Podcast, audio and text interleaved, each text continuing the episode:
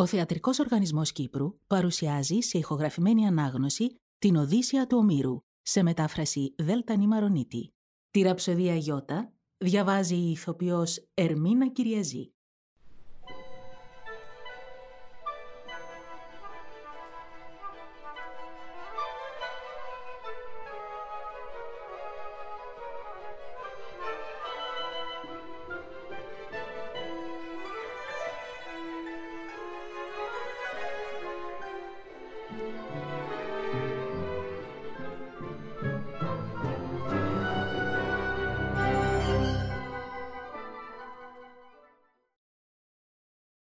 Αλκίνου απόλογη.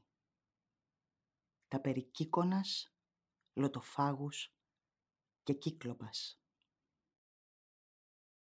Γυρνώντας τότε του αποκρίθηκε ο Οδυσσέας πολύγνωμος. Ευγενικέ μου Αλκίνοε, που ξεχωρίζεις πρώτο στο λαό σου. Ωραίο πράγμα να ακούς έναν καλό αηδό όπως αυτός εδώ. Με θεία θα έλεγες φωνή.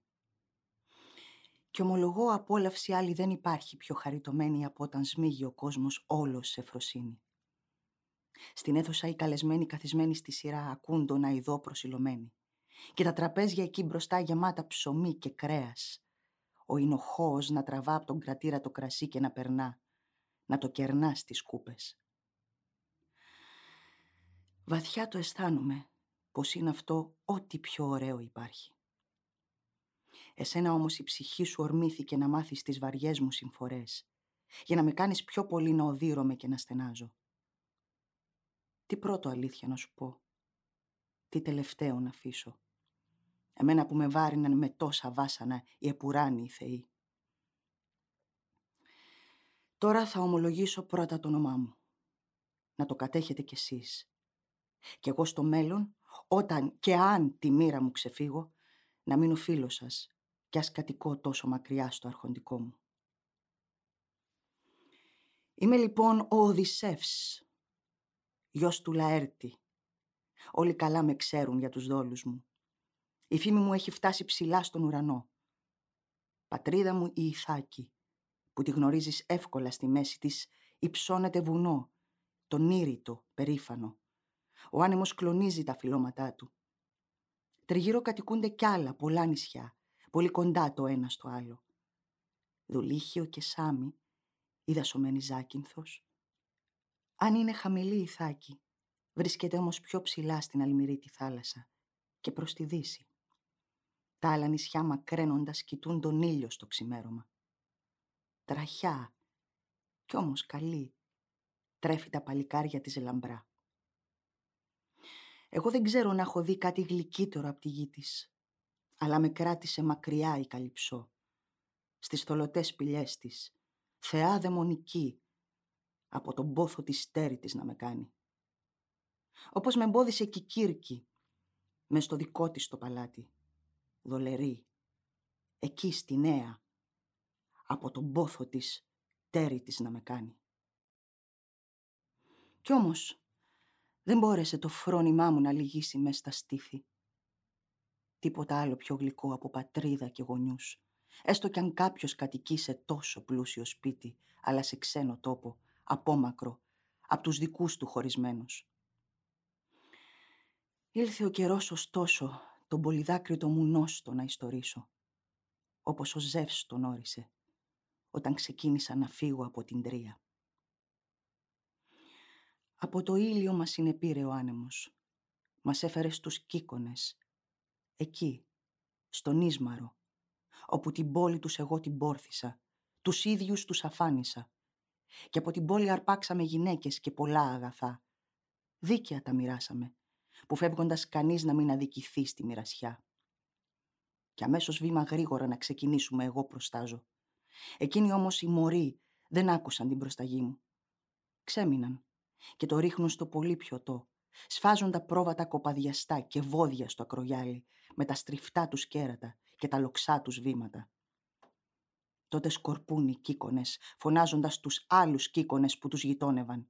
Τη μέσα χώρα κατοικώντας, κι ήσαν και περισσότεροι και πιο αντριωμένοι.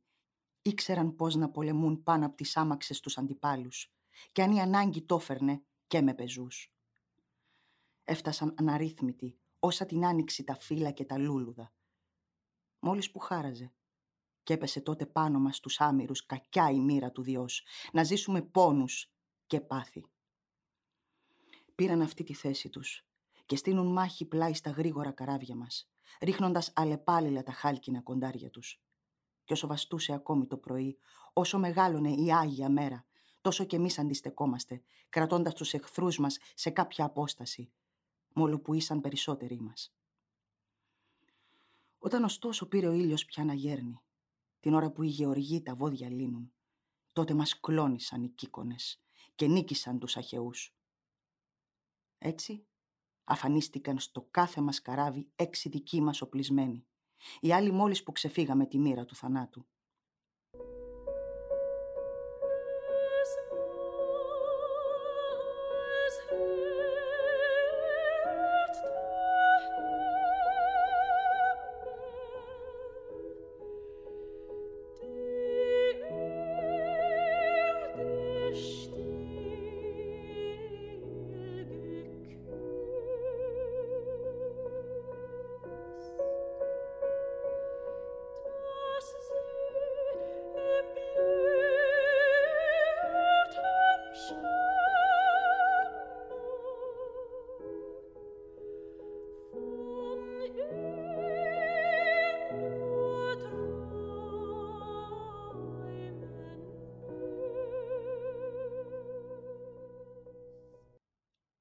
Πήραμε τότε να ανοιχτούμε, με την ψυχή περίλυπη, αν και χαρούμενη που δεν μας βρήκε ο χάρος, χάνοντας όμως τους καλούς συντρόφους. Γι' αυτό δεν κίνησαν τα ευέλικτα καράβια, προτού φωνάξουμε με το όνομά του τον καθένα τρεις φορές, κίνους που χτυπημένοι από τους κύκονες έπεσαν στο πεδίο της μάχης. Αλλά και ο Δίας, που τα σύννεφα συνάζει, σήκωσε τότε πίσω από τα καράβια μας κακό βοριά, ανεμοθύελα φοβερή. Με νέφη σκέπασε αξεχώριστα στεριά και πέλαγος. Από τον ουρανό κατέβηκε σκοτάδι η νύχτα. Πλεούμενα κυβέρνητα, οι πλώρες να βουλιάζουν. Του ανέμου ήδη ενισχύζοντας τα πανιά στα τρία, στα τέσσερα και εμείς από το φόβο μην αφανιστούμε να τα μαζεύουμε μέσα στα πλοία. Ώσπου κοπηλατώντας με σπουδή βγήκαμε τέλος στη στεριά. Μείναμε εκεί δύο μέρες και δύο νύχτες συνεχώς πεσμένοι από τον κάματο και από τον πόνο τσακισμένοι. Όταν τρίτη ημέρα η ωραία χαραυγή ξημέρωσε, τα ξάρτια στήσαμε, σηκώσαμε λευκά πανιά, πήραμε θέση και τα καράβια τα οδηγούσαν τώρα ο άνεμος και οι κυβερνήτες. Και θα μπορούσα τότε να φτάσω ίσως αυλαβής και σώω στην πατρική μου γη, αλλά καθώς δοκίμαζα να παρακάμψω το μαλέα κύμα, το ρεύμα και ο βοριάς με απόθυσαν. Με πέταξαν πέρα από τα κύθυρα. Εννιά μερόνυχτα παιδεύτηκα, να με χτυπούν ολέθριοι άνεμοι επάνω στο ψαρίσιο πέλαγο. Δέκατη μέρα. Και τότε μόνο πιάσαμε στη γη των λωτοφάγων, που τρέφονται με τα άνθη τους. Εκεί, πατώντας την ακτή, γυρέψαμε πρώτα νερό, ύστερα το γεύμα. Οι σύντροφοί μου ετοίμασαν πλάι στα γρήγορα καράβια. Και όταν τρώγοντας, πίνοντας, νιώσαμε χορτασμένοι, τότε αποφάσισα κι εγώ κάποιοι να προχωρήσουν για να μάθουν τι σόοι άνθρωποι κατοικούν σε αυτή τη γη και τρών ψωμί. Δύο άντρες ξεχωρίζοντας και τρίτον έναν κήρυκα για συνοδό τους. Πήραν αυτοί το δρόμο γρήγορα και έσμιξαν με τους λωτοφάγους. Κι αν δεν μελέτησαν οι λωτοφάγοι να αφανίσουν τους συντρόφους, τους δίνουν όμως να γευτούν λωτό. Όποιος κι αν έφαγε λωτό, το μελιστάλαχτο καρπό. Ξεχνούσε την αποστολή του. Δεν ήθελε το γυρισμό. Και αυτοί βουλήθηκαν εκεί να μείνουν, με τους λωτοφάγους, μασώντας το λωτό, τον νόστο λησμονώντας. Τότε κι εγώ με το στανιό τους φέρνω, κλαίγοντας πίσω στα πλοία. Μέσα τους τράβηξα, στα βαθουλά καράβια, στα ζυγά τους έδεσα. Συγχρόνως παραγγέλω στους άλλους τιμημένους μου συντρόφους να ανέβουν πάραφτα κι αυτοί στα γρήγορα πλεούμενα, από το φόβο μήπως κάποιος τους γευτεί λωτό, το νόστο λησμονώντας. Κι ανέβηκαν, με δίχως καθυστέρηση, με τη σειρά στους πάγκους κάθισαν και τα κουπιά χτυπούσαν τώρα την αφρισμένη θάλασσα. Σε λίγο ξανοιχτήκαμε πιο πέρα πλέοντας με την καρδιά βαριά, όσο του φτάσαμε στη γη των αλαζονικών, δίχως θεσμούς, κυκλόπων που αφήνοντας την τύχη τους τους αθανάτους, μήτε φυτεύουν με τα χέρια τους, μήτε και οργώνουν. Όλα τους βγαίνουν από μόνα τους, δίχως πορά και αλέτρι. Σιτάρι και κρυθάρι, και ακόμη αμπέλια φορτωμένα με σταφύλια για κρασί. Βρέχει ο Δίας για χάρη τους και εκείνα μεγαλώνουν. Αυτοί δεν ξέρουν και δεν έχουν αγορές να παίρνουν αποφάσεις και να βγάζουν νόμους ζούνε σε απότομες κορφές, επάνω σε ψηλά βουνά, μέσα σε θολωτές σπηλιές, ορίζοντας καθένας μόνος του παιδιά, γυναίκες. Καμιά δεν έχουν φροντίδα για τους άλλους. Ένα νησί εκεί απλώνεται μπρος σε λιμάνι χαμηλό. Μήτε κοντά, μήτε πολύ μακριά από τον κυκλόπον την ακτή. Πυκνό σε δάση. Πάνω του ζουν τα αγριοκάτσικα αναρρύθμιτα, αφού εκεί πόδι ανθρώπου δεν πατά να τα σκορπίσει. Μήτε και βρίσκουν το νησί οι κυνηγοί, που συνηθίζουν μέσα στα δάση, με χίλιους κόπους και με βάσανα, να σκαρφαλώνουν τις βουνοκορφές. Εδώ δεν βλέπεις πίμνες, μήτε χωράφια που τα πέρασε το αλέτρι. Άσπαρτη μένει πάντα η γη. Ποτέ κανείς δεν την οργώνει. Λείπουν οι άνθρωποι. Μόνο κατσίκια ανήμερα κυκλοφορούν βελάζοντας. Αφού οι κύκλοπες δεν έχουν καν πλεούμενα βαμμένα κόκκινα στην πλώρη και στα μάγουλά τους μήτε τεχνίτες καραβιών υπάρχουν, να στείνουν τα σκαριά με τις γερές κουβέρτες για να μπορούν να φτάσουν ταξιδεύοντας από τη μία πολιτεία στην άλλη όπως το συνηθίζουν άλλοι άνθρωποι να σμίγουν μεταξύ τους, τη θάλασσα σχίζοντας με τα πλοία. Αν είχαν, θα κατόρθωναν να χτίσουν όμορφο νησί. Κακό δεν είναι. Θα μπορούσε να παράγει το κάθε πράγμα στον καιρό του. Έχει λιβάδια στις γκρίζας θάλασσας στις όχθες. Αφράτα, με πολλά νερά. Θα φύτρωναν εκεί αμπέλια θάνατα. Έχει χωράφια μαλακά. Βαθιά σπαρτά θα ψήλωναν που να θερίζονται στην ώρα τους, αφού το χώμα είναι παχύ. Έχει λιμάνι φυσικό, φιλόξενο. Καμιά ανάγκη να δένεις παλαμάρια, να κατεβάζεις αγκυρόπετρες, να ρίχνεις τις πριμάτσες. Μπορείς να ράξεις και να μείνεις για καιρό, όσο του οι ναυτικοί θελήσουν πάλι το ταξίδι, φυσώντας και το πρίμο αγέρι. Και ακόμη, στο λιμανιού την άκρη, πιο ψηλά, γάργαρο τρέχει το νερό, πηγή που βγαίνει από τα βάθη μιας σπηλιάς και ολόγυρα φυτρώνουν λεύκες. Εκεί μας έφεραν τα πλοία. Ένας θεός έγινε οδηγός μας μέσα στις νύχτας στο σκοτάδι, όπου δεν έβλεπες μπροστά σου τίποτε. Πυκνή ομίχλη είχε τυλίξει τα καράβια. Άφαντη κυσελήνη στον ουρανό. Την έκρυβαν τα νέφη. Έτσι, κανείς δεν είδε με τα μάτια του μπροστά μας το νησί. Δεν βλέπαμε μήτε τα κύματα που μεγαλώνοντας κυλούσαν στο ακρογιάλι, όσο του αράξαμε με τα καλά, γερά καράβια μας. Τα πλοία αράζοντας τραβάμε τότε κάτω τα πανιά και ευθύς εμείς πατήσαμε στην άμμο της θαλάσσης. Εκεί αποκοιμηθήκαμε, προσμένοντας να φέξει η Θεία Αυγή.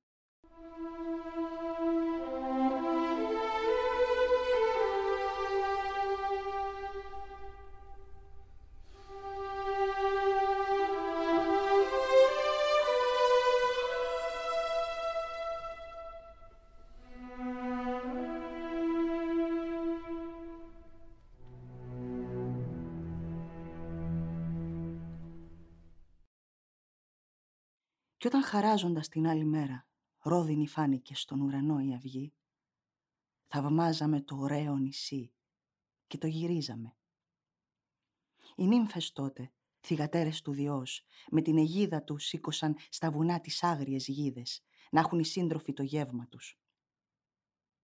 Αμέσως τόξα καμπύλα, κοντάρια μητερά, οπλισμένα, τα πήραμε όλα από τα πλεούμενά μας. Στα τρία μοιρασμένοι ρίχνουμε ένας Θεός μας έδωσε γρήγορο, πλούσιο και λυμπιστό κυνήγι. Καθώς λοιπόν με ακολουθούσαν πλοία δώδεκα, έπεσαν στο καθένα αγριοκάτσικα εννιά. Για μένα μόνο ξεχωρίζουν δέκα. Τότε, μια μέρα ολόκληρη, ώσπου να βασιλέψει ο ήλιος για καλά, εκεί καθίσαμε, κρέατα τρώγοντας, που τελειωμό δεν είχαν, πίνοντας το γλυκό πιωτό Γιατί δεν έλειψε το κόκκινο κρασί μες στα καράβια; Υπήρχε ακόμη, αφού ο καθένας μας γέμισε με πολύ πιωτό τις τάμνες όταν οχυρωμένοι την πατήσαμε την Άγια Πόλη των Κικόνων. Από τη θέση αυτή το βλέμμα προσιλώναμε στη χώρα των Κυκλόπων, που βρίσκονταν τόσο κοντά. Καπνοί, φωνές, βελάσματα από τις γίδες και τα πρόβατα. Ώσπου ο ήλιος βασιλεύοντας έπεσε το βαθύ σκοτάδι. Και τότε στο ακρογιάλι γέρνοντας μας συνεπήρε ο ύπνος. Και όταν χαράζοντας την άλλη μέρα ρόδινη φάνηκε στον ουρανό η αυγή, κάλεσα εγώ σε σύναξη και εκεί σ' όλους μπροστά μιλώντας είπα «Οι άλλοι τώρα εδώ να μείνετε, καλοί μου σύντροφοι και τιμημένοι.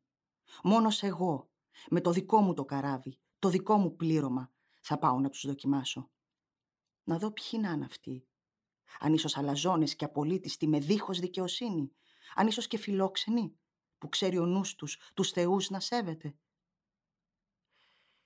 Τελειώνοντας πετιέμαι πάνω στο καράβι, παρακινώντας τους συντρόφους και αυτοί να ανέβουν, να λύσουν τις πριμάτσες. Ευθύς και εκείνοι ανέβηκαν, κάθισαν στα ζυγά και έτσι μετάξι καθισμένοι στη σειρά πήραν με τα κουπιά τους να χτυπούν την αφρισμένη θάλασσα. Φτάναμε πια στην κοντινή εκείνη ακτή, όταν το μάτι μας σταμάτησε σε μια σπηλιά, ολότελα, στην άκρη προς τη θάλασσα. Ήταν ψηλή και σκεπασμένη από τις δάφνες. Εδώ τη νύχτα ησύχαζαν πολλά κοπάδια, πρόβατα και γίδες. Τριγύρω επίσης η αυλή ψηλή, χτισμένη με τις πέτρες της, στη γη βαθιά χωμένες. Τα πεύκα σηκωμένα και φουντωμένες οι βελανιδιές κοιμάτιζαν στα ύψη. Εκεί τις νύχτες του περνούσε ένας πελώριος άντρας, μοναχός και απόμακρος. Πήμενε το κοπάδι του, με άλλους δεν σύχναζε και ζώντας ολομόναχος βρισκόταν έξω από τον κάθε νόμο. Σε πιανε δέος να τον δεις θεόρατο. Δεν θύμιζε καθόλου θνητό που τρέφεται με στάρι.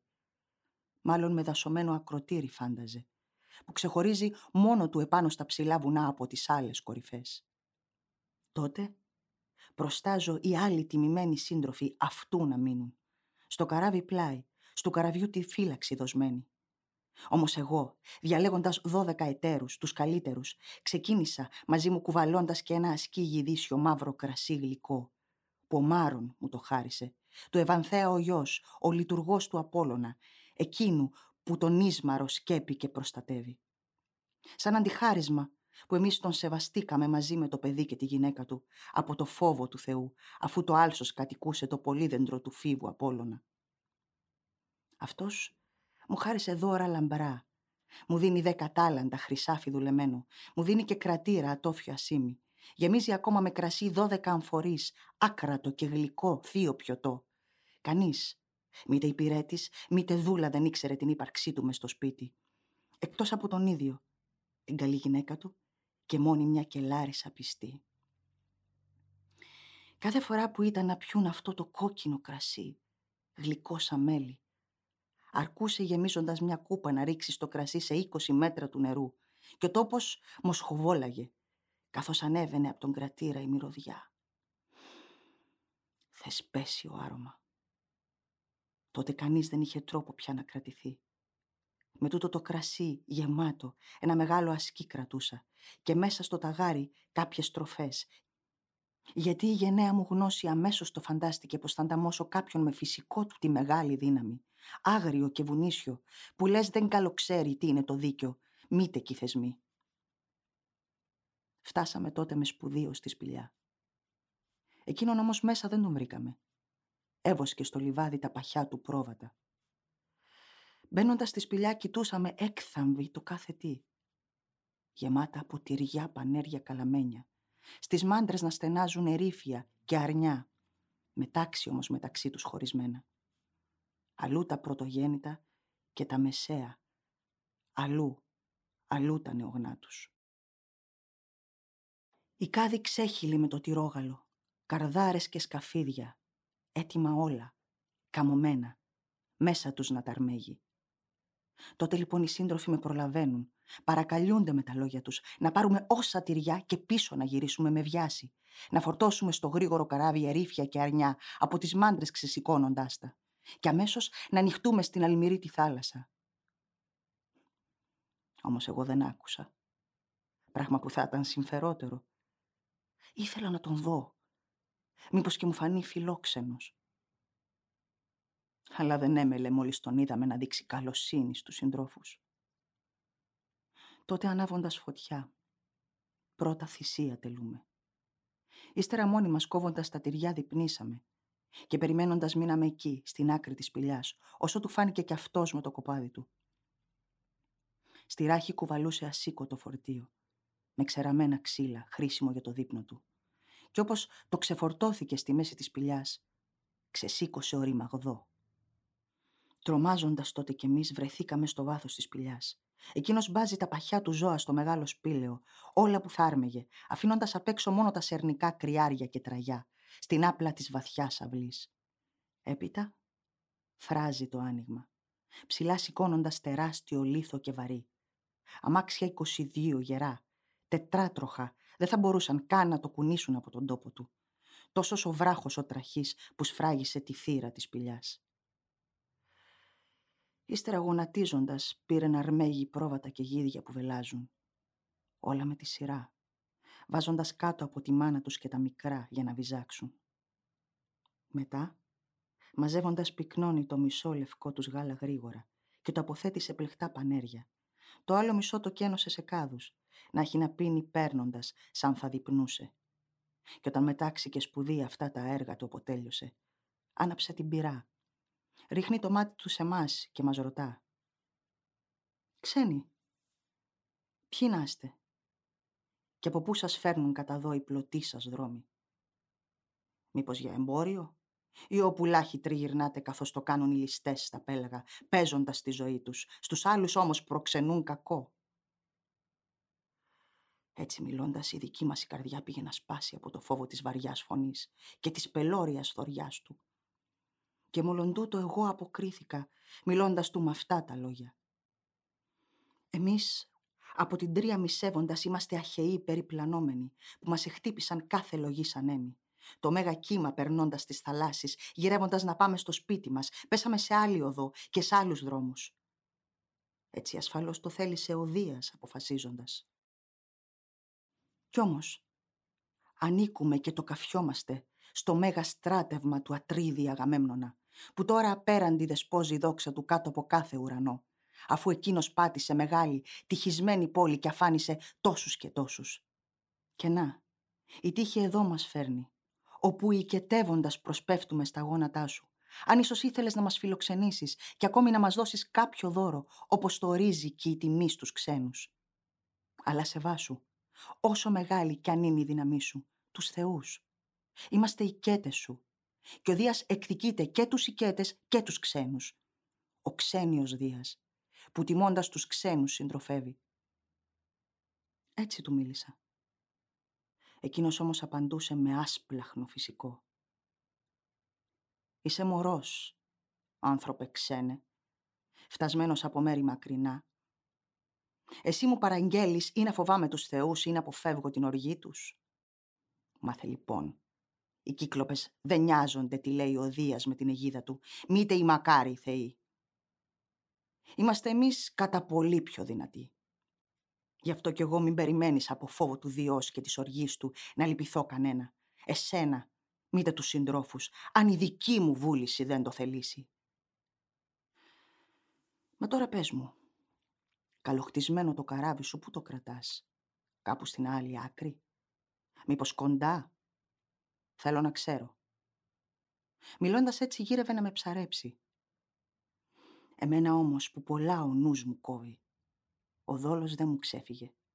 Γι' αυτό κι αμέσως αποκρίθηκα με δόλια λόγια. Χα! Το καράβι μου το σύντριψε ο κοσμοσύστης Ποσειδών. Στα βράχια το ρίξε, πέρα στην άλλη άκρη της δικής σου χώρας.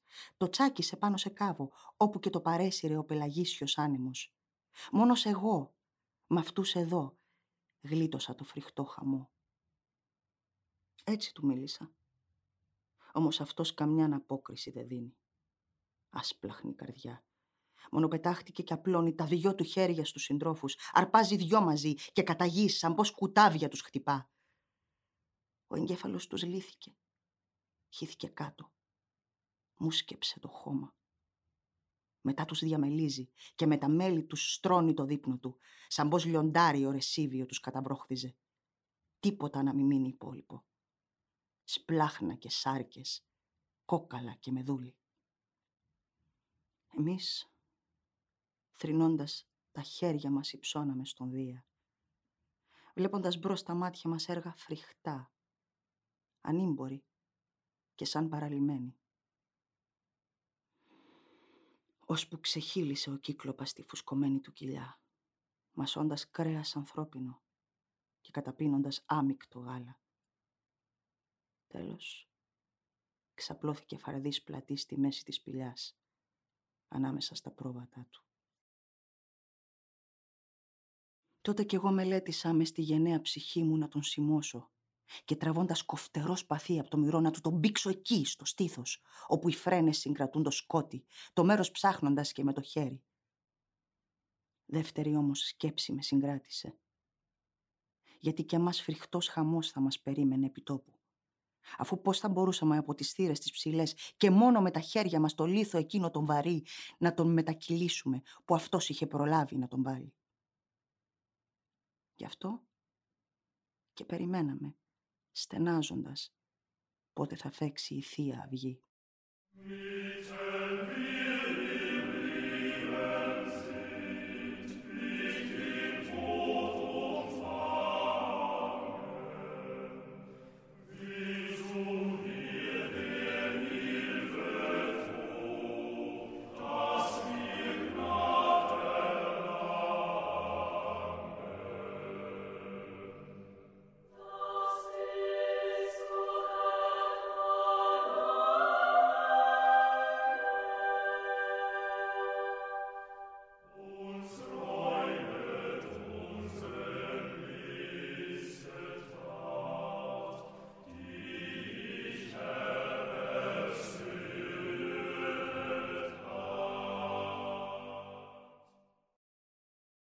Και όταν χαράζοντας την άλλη μέρα ρόδινη φάνηκε στον ουρανό η αυγή, τότε και εκείνος άναψε πυρά και άρμεξε τα καλά του γιδοπρόβατα, όλα με τη σειρά, βάζοντας κάτω από την κάθε μάνα το μικρό της. Αποτελειώνοντας, μόσης σπουδή μπορούσε το έργο της ημέρας, άρπαξε πάλι δυο συντρόφους, τους έφαγε για πρόγευμα. Και όταν απόφαγε, έβγαλε το παχύ κοπάδι του από τη σπηλιά, εύκολα φερώντας τον βράχο της μπασιάς Ύστερα εύκολα πάλι τον έβαλε στη θέση του, σαν πως και να βάζε το πόμα στη φαρέτρα. Μετά σφυρίζοντας ξέγνιαστος ανεβάζει στο βουνό παχιά τα γιδοπρόβατά του ο κύκλοπας. Όμως κι εγώ απομονωμένος βυσοδομούσα το κακό, πως θα μπορούσα εκδίκηση να πάρω αν ήθελε και η Αθηνά να με δοξάσει. Κι όπως σκεφτόμουν μόνος μου, αυτή μου φάνηκε η πιο καλή βουλή. Ήταν εκεί του κύκλοπα κορμός μεγάλος, αφημένος στη μέσα μάντρα. Χλωρός ακόμη, από ξύλο ελιάς. Τον είχε κόψει να τον κάνει ρόπαλο όταν στεγνώσει για καλά. Εμείς τον βλέπαμε μπροστά μας και φανταστήκαμε κατάρτι σε καράβι μαύρο με είκοσι κουπιά, πες φορτηγό ευρύχωρο, όπως αυτά που σκίζουν το μεγάλο κύμα. Τόσο το μάκρος, τόσο το πάχος του μας φάνηκε πως ήταν. Τότε πήγα κι εγώ κοντά κόβω καμιά νοριά. Ένα κομμάτι. Το παραδίνω στους συντρόφους. Τους είπα να το ξεφλουδίσουν. Και αυτοί το φτιάξαν λίο. Μετά στα χέρια μου το παίρνω εγώ. Το για να γίνει μητερό. Και πιάνοντάς το από την άκρη το βάζω αμέσως στη φωτιάς στη φλόγα για να σφίξει. Ύστερα το τακτοποιώ καλά. Το κρύψα κάτω από την κοπριά.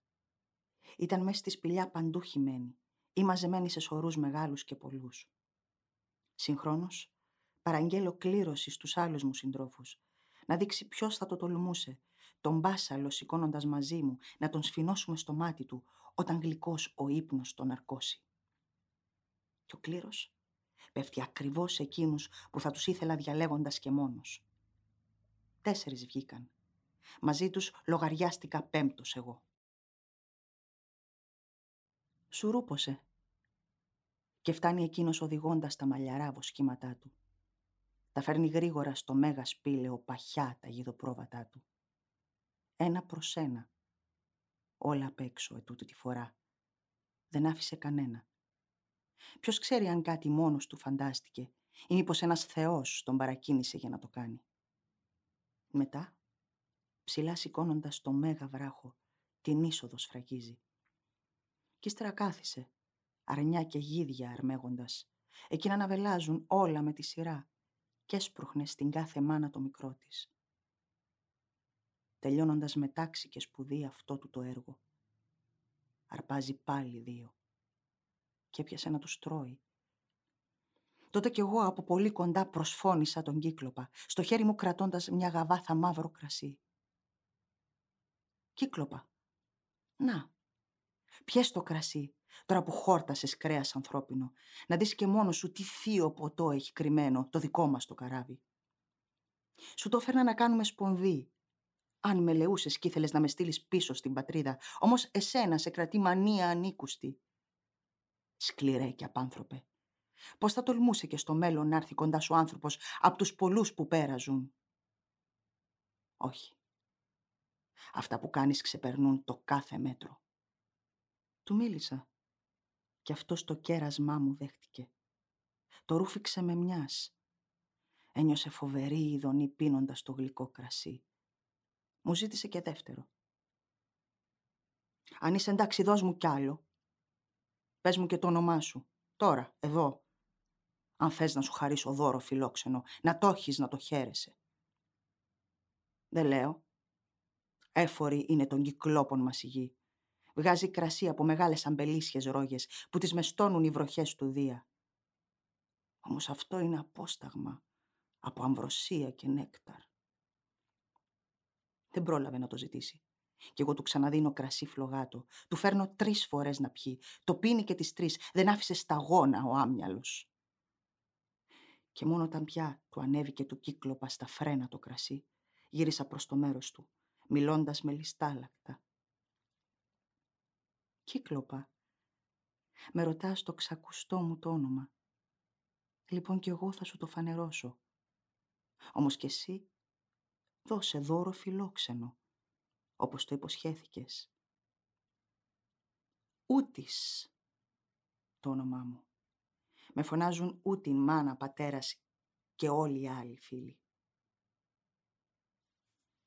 Έτσι του μίλησα. Και αυτός μου δίνει αμέσως την απάντηση. Σκληρή καρδιά. Τον Ούτιν θα τον φάω τελευταίον, ανάμεσα στους άλλους τους συντρόφους. Πρώτα θα φάω τους άλλους. Τώρα το ξέρεις το φιλόξενό μου δώρο. Μιλώντας, πέφτει πίσω ανάσκελα, με το χοντρό λαιμό γερτό στο πλάι. Και αμέσως βυθίστηκε στον ύπνο, που μας δαμάζει όλους. Στο μεταξύ, κρασί και βούκες από κρέας ανθρώπινο ξερνούσε το λαρίνκι του. Ρευόταν άσχημα, με το κεφάλι του βαρύ από το μεθύσι. Τότε κι εγώ παράχωσα τον μπάσαλο στην πλούσια χόβολη, ώσπου να πυρωθεί. Συγχρόνως στους συντρόφους όλους τους δίνω θάρρος με τα λόγια μου. Μήπως κανείς τους φοβηθεί και κάνει πίσω. Κόντευε το παλιού και ελιά στην πυρωμένη χόβολη να ανάψει. Όσο χλωρό κι αν ήταν. Έλαμπε τώρα και κοκκίνησε. Στην ώρα του κι εγώ το τράβηξα από την πυρά. Το φέρα πιο κοντά και οι σύντροφοι τριγύρω μου στημένοι. Μεγάλο θάρρος. Ένας δαίμονας μας είχε εμπνεύσει. Εκείνοι τότε αδράχνοντας το ελίτικο παλούκι, στην άκρη κιόλας μητερό, το χώνουν μες στο μάτι του. Κι εγώ πιασμένος πάνω του το στριφογύριζα. Πως ο τεχνίτης τρυπά με το τρυπάνι του μαδέρι καραβίσιο. Πιάνουν οι άλλοι από κάτω, τραβώντας τον ημάντα και από τις δυο μεριές, και το τρυπάνι ασταμάτητο γυρίζει σαν τρελό. Όμοια κι εμείς τον πυρωμένο πάσαλο γερά κρατώντας, μέσα στο μάτι περιστρέφαμε και τον πλημμύριζε τον πάσαλο καυτό το αίμα. Όλα του, Βλέφαρα γύρω τα φρύδια ψήνονταν από τη φλόγα του βολβού που καίγονταν. Τρίζαν και τσιρίζαν οι ρίζες του ματιού από τη φωτιά, πόσο χαλικιάζει για να το φτιάξει. Ένα πελέκι ή και σκεπάρνει το βάφει μες στο κρύο νερό και αυτό τσιρίζει ξεκουφαίνοντας, γιατί έτσι μόνο παίρνει το σίδερο τη δύναμή του. Παρόμοια τσίριζε γύρω από το ελίτικο παλούκι και το μάτι του. Μου τότε από τον πόνο. Κι άγρια η φωνή του αντίχησε γύρω στην πέτρινη σπηλιά. Εμείς κάνουμε πίσω, από τον δρόμο παγωμένοι. Τράβηξε αυτός από το μάτι του το αιμόφυρτο παλούκι και αλόφρον το άφησε να πέσει από τα χέρια του. Αμέσως βγάζει φωνή μεγάλη, τους κύκλοπες καλώντας, όσοι τριγύρω κατοικούσαν και αυτοί μέσα σε σπηλιές, στις ανεμόδαρτες κορφές. Εκείνη τη βοή του ακούγοντας, μαζεύονται καθένας και απαλού και έμειναν γύρω από τη σπηλιά να τον ρωτούν ποιο πάθος να τον βρήκε. Ποιο τέλος πάντων το κακό πολύφημε που σε βαραίνει και βοάς μέσα στη θεία νύχτα και άγρυπνους μας κρατάς. Μήπως κάποιος θνητός παρά τη θέλησή σου άρπαξε το κοπάδι σου; Μήπως και κάποιος θέλησε να σε σκοτώσει με δόλο ή βία; Μέσα από τη σπηλιά τους δίνει απόκριση ο δυνατός πολύφημος. Φίλοι μου, με σκοτώνει ο Ούτης. Με δόλο και όχι με τη βία. Και εκείνοι, ανταπαντώντας λόγια του ανέμου αγόρευαν. Αν ο κανείς δεν σε βιάζει κι είσαι μόνος, τρόπο δεν έχεις να γλιτώσεις την όσο του μεγάλου Δία. Ευχή σου όμως το δεσποτικό πατέρα σου, τον Ποσειδώνα. Μιλώντας έφυγαν Εμένα ωστόσο αναγέλασε η καρδιά μου, που το όνομά μου τους απάτησε και η τέλεια έμπνευσή μου. Στο μεταξύ ο Κύκλοπας πονώντας και στενάζοντας από την οδύνη, ψηλάφισε και με τα χέρια του τη βρήκε, τράβηξε από την είσοδο την πέτρα. Ύστερα κάθισε στο πέρασμα μπροστά, τα δυο του χέρια απλώνοντας ανίσως και συλλάβει κάποιον, καθώς θα πήγαινε να βγει με το κοπάδι. Περίμενε με το κουτό του το μυαλό, πως θα με βρει ανόητο. Όμως κι εγώ το μελετούσα κιόλας το πώς θα πήγαινε το πράγμα στο καλύτερο, γυρεύοντας τη λύση, από το θάνατο να σώσω τους συντρόφους μου και εμένα. Όλους τους δόλους έκλωθα στο νου μου. Την κάθε ιδέα, βλέποντας πια πως είναι ζήτημα ζωής, αφού έπεφτε κακό μεγάλο πάνω μας. Και ξαφνικά φαντάστηκα Τη βρήκα την καλύτερη βουλή. Ήταν εκεί κρυάρια, καλοθρεμένα και δασίμαλα.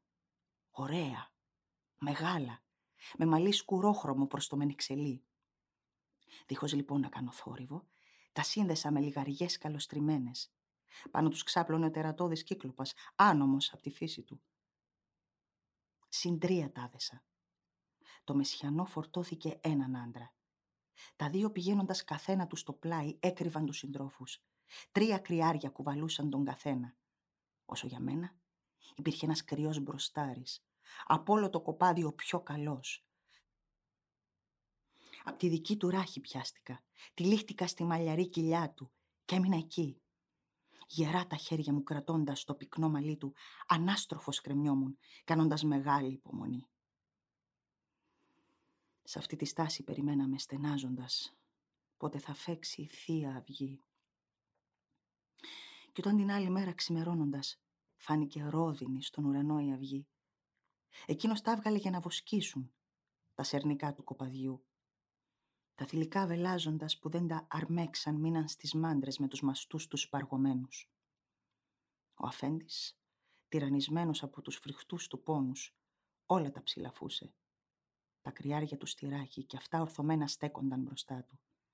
Δεν συλλογίστηκε ο μωρός, ποιοι στα μαλλιαρά τους στήθησαν δεμένοι. Από το κοπάδι τελευταίος πήγαινε ο κρυός μπροστάρης προς το πέρασμα. Βαρύς από το μαλλί του. Και από μένα που είχε συλλάβει ο νους μου τέτοια τέχνη. Σ' αυτόν τα χέρια του ακουμπώντας, έτσι του μίλησε ο δυνατός πολύφημος. «Κρυάρι μου καλό, Πώς και γιατί από όλο το κοπάδι τελευταίο βγαίνεις και αφήνεις τη σπηλιά; Δεν το συνήθιζες πιο πριν να ακολουθείς και να ξεμένεις πίσω; Το πρώτο ήσουν από τα γιδοπρόβατά μου, που πιλαλώντας έτρεχες να βοσκήσεις τη λουλουδισμένη χλόη. Το πρώτο που έφτανε στο ποταμού το ρέμα. Και πάλι πρώτο γύρευες να γυρίσεις στο μαντρί, σαν έπεφτε το βράδυ. Και έγινες τώρα το στερνό και τελευταίο. Μάλλον θα αποζητάς το αφεντικού το μάτι που του το τύφλωσε ο κακός εχθρός και η άθλη συντρόφη του, αφού τους σκότισε το νου με το κρασί, αυτός, ο Ούτης. Όχι, μα την αλήθεια, δεν ξέφυγε τον όλεθρό του ακόμη. Αν να σκεφτείς μπορούσες σαν και εμένα, Μιλιά αν είχες και μιλούσες. Να ομολογήσεις το πού κρύβεται για να ξεφύγει εκείνος στην οργή μου. Τότε στο λέω, θα ράντιζα με τα μυαλά του ολούθετη σπηλιά. Στο χώμα πάνω θα τον τσάκιζα. Λίγο να λάφρωνε η ψυχή μου από το κακό, αυτό που μου έκανε ο τυποτένιος ούτης. Έτσι μιλώντας το κρυάρι του, το άφησε να τον προσπεράσει. Τότε κι εμείς μόλις λιγάκι πιο μακριά βρεθήκαμε από τη σπηλιά και την αυλή. Λύθηκα πρώτος από τον κρυό. Λύνω μετά και τους συντρόφους. Όσο πιο γρήγορα μπορούσαμε τρέχαμε πίσω από τα λιγνόποδα βοσκήματα, θρεμένα ωστόσο από το πάγος, στρέφοντας συνεχώς το μάτι μας τριγύρω, ώσπου επιτέλους φτάσαμε στο πλοίο.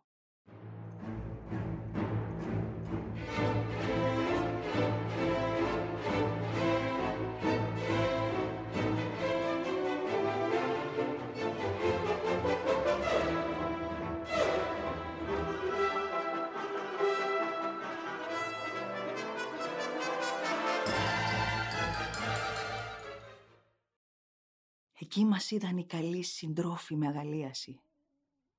Εμάς που τον ξεφύγαμε το θάνατο. Στέναζαν όμως και θρυνούσαν για τους άλλους.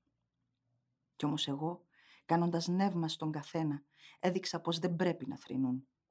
Προστάζοντας μόλις φορτώσουν τα πολλά καλόμαλα βοσκήματα στο πλοίο, να ξανοιχτούμε ευθύς στην αλμυρή τη θάλασσα. Εκείνοι ανέβηκαν αμέσως. Κάθισαν στα ζυγά και καθισμένοι στη σειρά με τα κουπιά χτυπούσαν την εφρισμένη θάλασσα. Πήραμε κάποια απόσταση, τόση ωστόσο που να ακούγεται η φωνή. Κι εγώ φώναξα τότε προς τον Κύκλοπα, χλεβάζοντας. «Κύκλοπα, δεν σου έμελε να πέσεις σε δειλό αρχηγό, που πήγες και έφαγες στη θολωτή σπηλιά σου τους συντρόφους του με άγρια βία. Έπρεπε να πληρώσεις με το παραπάνω τα τόσα ανώσια έργα σου. Άσπλαχνε εσύ, που δεν φοβήθηκες μέσα στο σπίτι σου τους ξένους να καταβροχθήσεις. Γι' αυτό και σε τιμώρησαν ο Δίας και οι Θεοί. Έτσι του μίλησα. Και αυτό σχολώθηκε μέσα του πιο πολύ. Κόβει λοιπόν μια κορυφή ψηλού βουνού και πάνω μας τη ρίχνει. Ο βράχος έπεσε μπροστά από το καράβι με τη γαλάζια πλώρη. Ακόμη λίγο και θα σύντριβε του τιμονιού την άκρη. Φουρτούνιασε στο πέσιμο του βράχου η θάλασσα. Το κύμα αγρίεψε και πίσω γύρισε από τα νυχτά το πλοίο παρασύροντας προς τη στεριά. Πήγαμε να καθίσουμε στην άμμο. Όμως εγώ, στα χέρια πιάνοντας μακρύ κοντάρι, έσπρωξα πάλι το καράβι προς τα μέσα. Συγχρόνως φώναξα στους συντρόφους, τους παραγγέλω στα κουπιά να πέσουν, για να κλειτώσουμε από το κακό. Κουνώντας το κεφάλι μου τους έδινα ρυθμό και αυτοί σκυμμένοι στα κουπιά κοπηλατούσαν. Όταν πια σχίζοντας το κύμα βρεθήκαμε σε απόσταση από την ακτή, πες δύο φορές μακρύτερα από ό,τι πριν, θέλησα πάλι να στραφώ στον κύκλοπα. Μόλο που γύρω μου οι σύντροφοι μου γύρευαν πώς θα με συγκρατήσουν με λόγια μαλακά, καθένας από μέρους του. Σκληρέ και αλήγιστε, τι έπιασε και προκαλείς ένα θεριό που τώρα μόλις ρίχνοντας βράχος στα νυχτά έφερε πίσω το καράβι στη στεριά και είπαμε έφτασε το τέλος. Αν κάποιος πάλι του μιλούσε δυνατά, αν άκουγε εκείνος τη φωνή του, σίγουρα θα ματσάκιζε όλων τις κεφαλές. Θα σύντριβε τα καραβίσια ξύλα, ρίχνοντας πάνω μας βράχο τραχή και μητερό, αφού μπορεί ακόμη να μας φτάσει. Έτσι μου μίλησαν. Όμως δεν μπόρεσαν να αλλάξουν το περήφανο μου θάρρος. Γυρνώντας τότε προς το μέρος του, φώναξα εγώ πνιγμένο στο θυμό. Κύκλοπα, αν κάποιος κάποτε από τους θνητούς ανθρώπους ρωτήσει ποιος σου χάλασε το μάτι, ποιος σε τύφλωσε, να πεις. Ο Οδυσσεύς μου το έβγαλε, ο Πορθητής, γιος του Λαέρτη που έχει το σπιτικό του στην Ιθάκη. Ακούγοντας το λόγο μου, βαριά αναστέναξε μιλώντας. Αλλή μονό μου. Να λοιπόν που τα παλιά μαντεύματα αληθεύουν. Ήταν κάποτε στα μέρη μας ένας σπουδαίος και μεγάλος μάντης, ο Ευρυμίδης Τίλεμος, με μαντοσύνη πρικισμένος. Ως τα βαθιά του τα γεράματα μαντεύοντας τους κύκλοπες.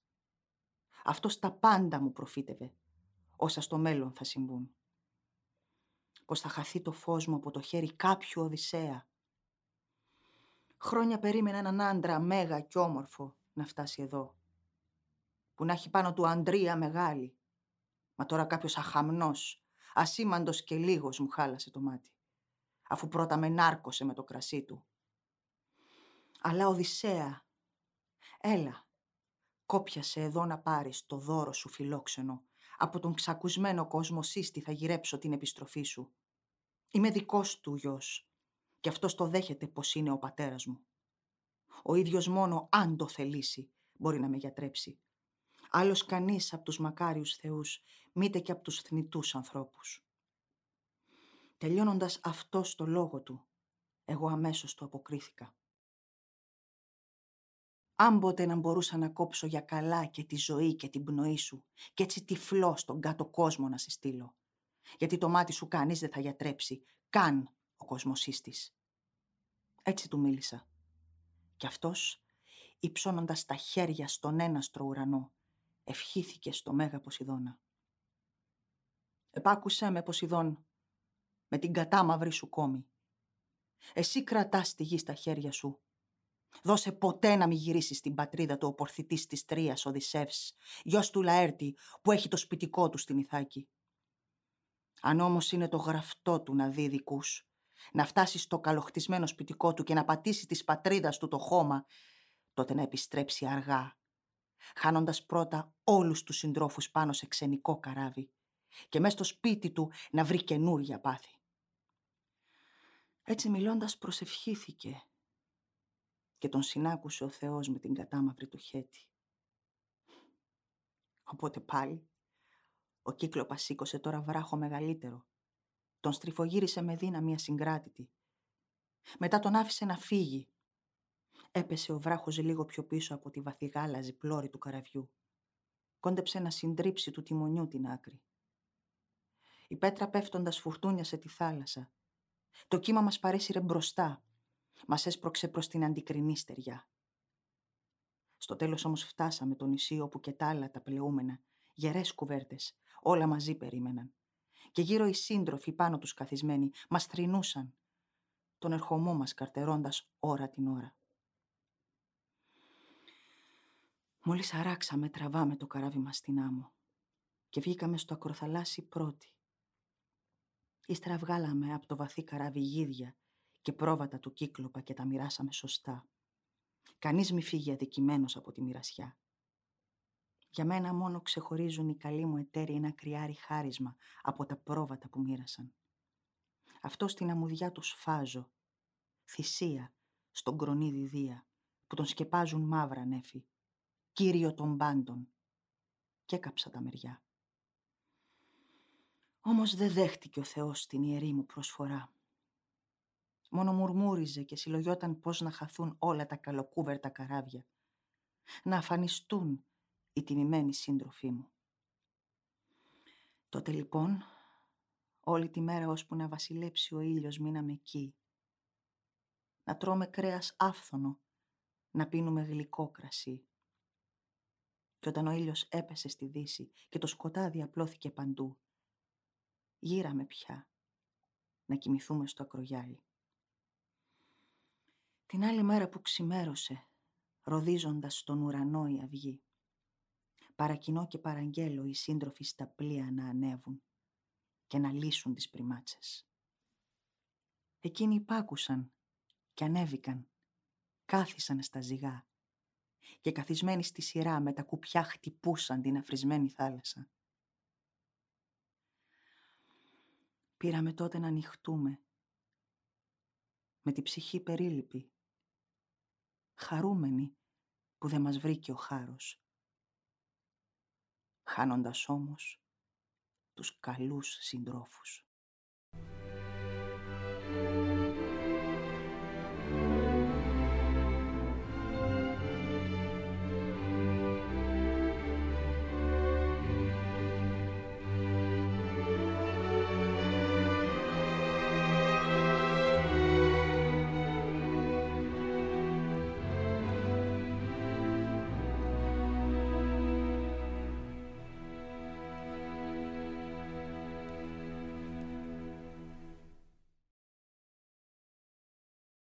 Ήταν ένα επεισόδιο από τη σειρά ηχογραφημένων αναγνώσεων της Οδύσσιας του Ομήρου, σε μετάφραση Δέλτα Νίμαρονίτη. Ακούσατε τη ραψοδία Ιώτα με την ηθοποιό Ερμίνα Κυριαζή. Μουσική επιμέλεια Μαριάννα Γαλίδη. Μια παραγωγή podcast του Θεατρικού Οργανισμού Κύπρου.